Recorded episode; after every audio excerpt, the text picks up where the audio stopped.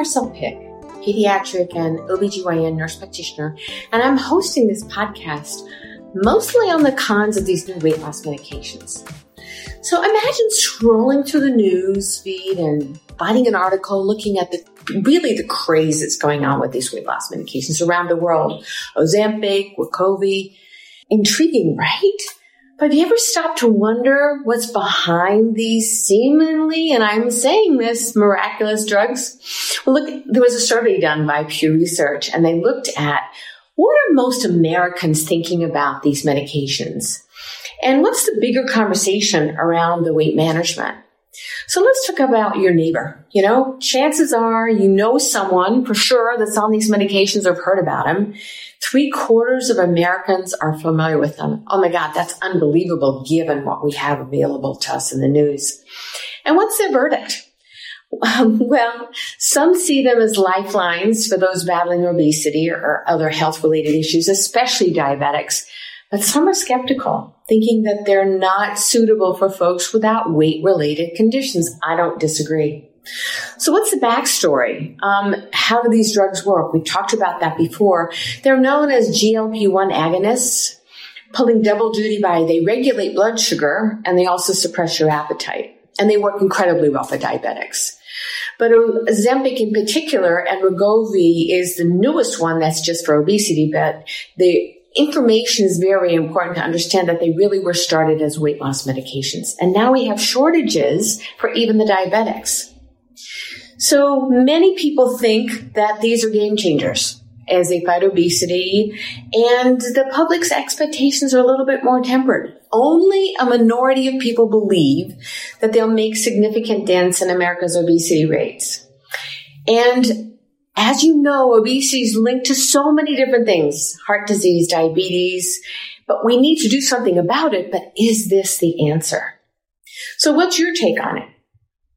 From my perspective, here's a scoop.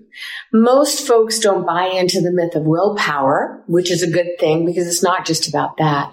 But they also recognize that it's a lot of other factors, certainly diet, exercise, stress levels, and genetics.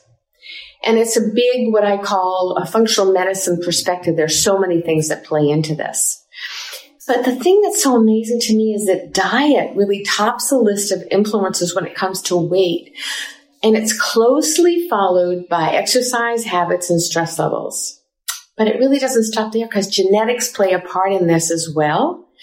But we can always change our genetics by the kind of food that we eat. Now, there's a lot of differences in opinion, but the overarching message is weight management is anything but one dimensional.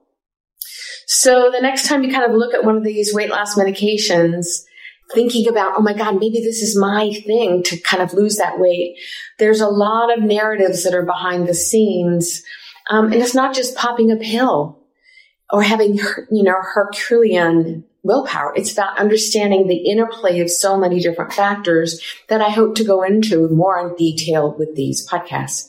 Now, the other thing is that's happening is that lawsuits are popping up everywhere against Ozempic, Mounjaro, and other medications that are being used to manage especially diabetes and um, weight loss. Gastroparesis, which is stomach paralysis. Originally, the FDA approved these medications for just diabetes, but now they're finding that so many people are using it off-label for weight loss. Wegovy has been recommended for weight loss. And now so many people are having problems with their stomach and gastroparesis is a daunting condition. And what it does is it actually weakens the stomach muscles. And it's really become a concern for some people with using these medications. But the list doesn't end there.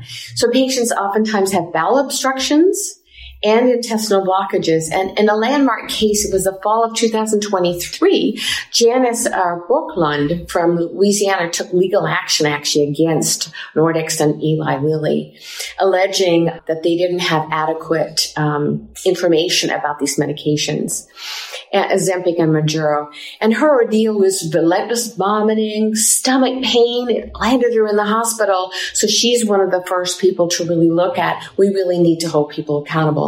And she's not alone. There are dozens of other patients that have actually stepped forward with similar uh, problems with GI issues.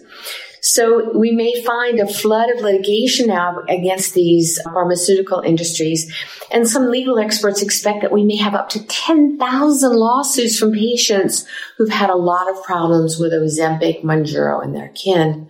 The other thing that we're seeing is that there is now some incidents of people having psychiatric uh, problems and also suicidal problems. Again, obviously, if somebody has any kind of psychiatric issues, this may also not be the best medication available to them.